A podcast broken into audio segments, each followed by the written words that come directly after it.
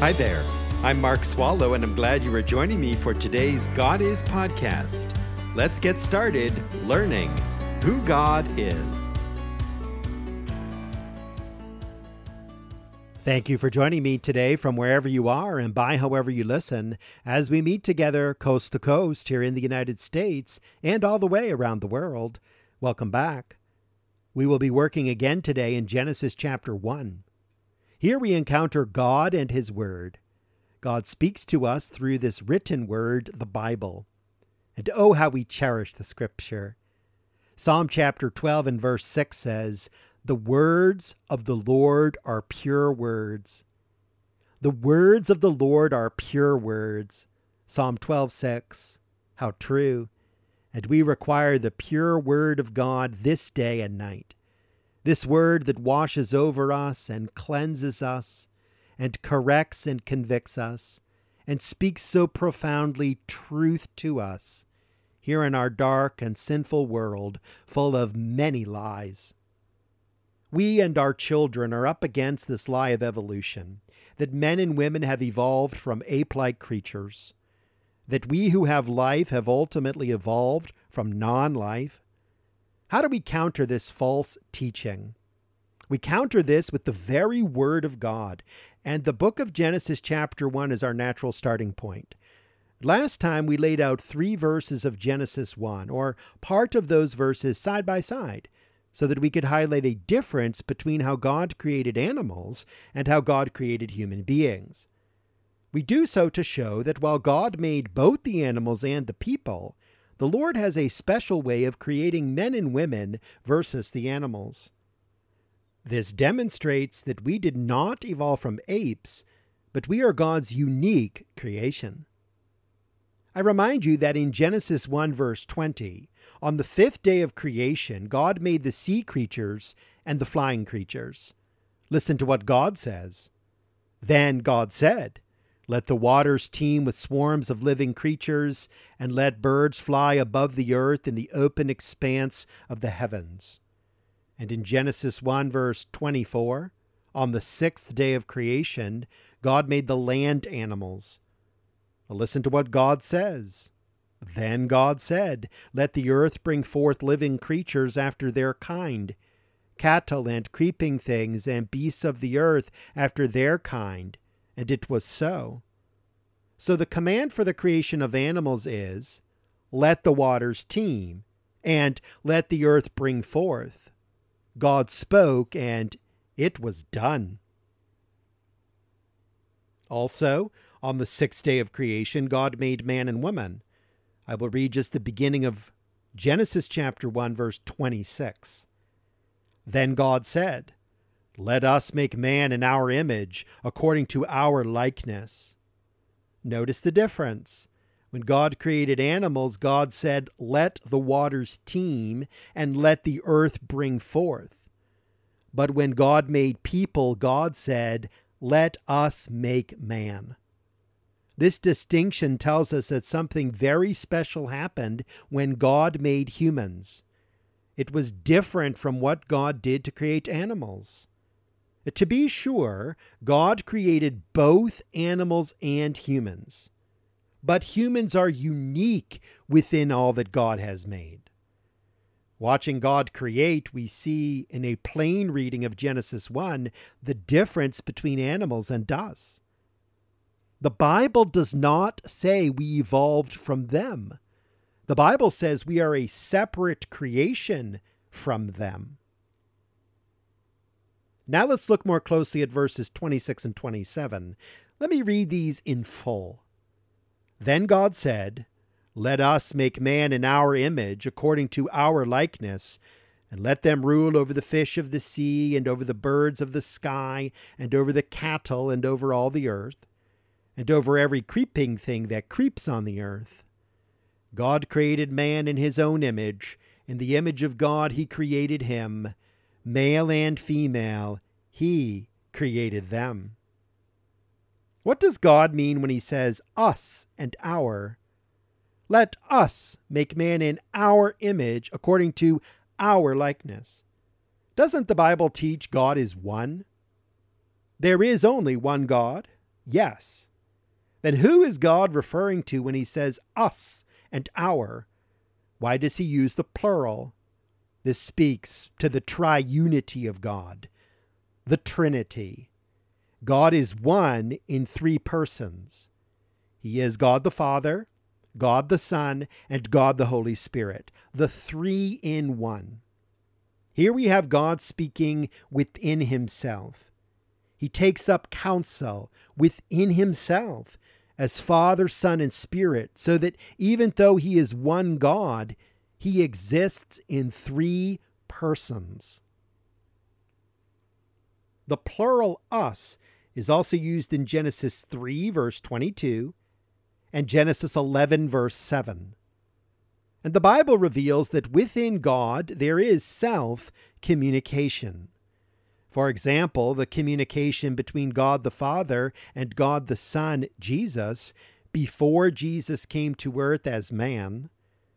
In Matthew 11, verse 27, Jesus says, All things have been handed over to me by my Father so that in eternity past the Father was handing over all things to the Son. Well, there is communication within the triune God. And in John 8, verse 42, we read, Jesus said to them, If God were your Father, you would love me, for I proceeded forth and have come from God. For I have not even come on my own initiative, but he sent me. Within the Trinity, God the Father sent God the Son to us on earth. Interestingly, Jesus did not come on his own initiative. Within the Trinitarian relationship of the three persons, there is a sending and a being sent. And this brings us back to Genesis 1:26. The us and the our does not reflect three gods. Rather, this reflects the God who is three in one. God is speaking within himself. Now, if you struggle to grasp how this works, welcome to the club. None of us fully understand the Trinity, and now is not the time to get into a full blown teaching on this important doctrine. I just want to be succinct in acknowledging that I see us and our, and to tell you what this means. And from this, I think we must draw a certain conclusion. Since in eternity, God the Father, God the Son, and God the Holy Spirit counseled together to create man and woman, we must be very special indeed. God is putting a lot of emphasis on us he does not do this with the animals. Notice, God does not counsel within himself to create apes that he then evolves into people. No, God does not do that. Then, continuing in Genesis 1, verses 26 and 27, we have further proof that man is the pinnacle of all that God has created because three times we are told that God made man and woman in his image. And this is four times if we include in God's likeness. Let's count each instance in the text. If you were looking at your Bible, even better. If not, listen closely. Verse 26 Let us make man in our image. That's one. According to our likeness. That's two. Verse 27 God created man in his own image. That's three. In the image of God, he created him. That's four. Wow. Four times in two verses, God says we bear his image. Old Testament scholar Gerhard Charles Aalders writes There is no apparent difference between the terms image and likeness. We can, however, define these words more carefully. Image implies that there is the same similarity between the human person and the person of God as there is between a person and a picture of that person. The word likeness strengthens this by giving the impression that the resemblance is exact.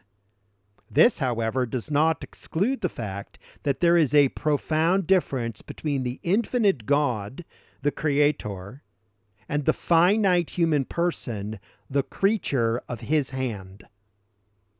Here, the emphasis falls on the similarity rather than the difference, in order that, from the outset, the high position of the human person may be clearly seen, and in consequence, the awfulness of the fall into sin and the misery that resulted from it may be the more sharply perceived. Close quote. I agree. God wants the high position of the human person to be clearly seen. And since the Bible draws together each passage into one comprehensive whole, in Genesis 1, God is setting us up for what comes in Genesis 3. In Genesis 1, perfection. In Genesis 3, sin. And that awful and miserable fall from perfection. Keeping our current focus to be made in the image of God, to be made in his likeness, distinguishes us from the animals. All the other creatures are made, quoting the Bible, according to their kinds. But man and woman are made in the image of God, in his likeness. I hope you are starting to see how best we can craft a response to evolution that is biblical and one that makes the most sense. It is so obvious how God created us. That is, if you take the Bible to mean what it says, if you accept and believe God's word. Do you? I hope so. I want to urge you to, and please stick with us as we continue to respond to evolution and those who embrace it.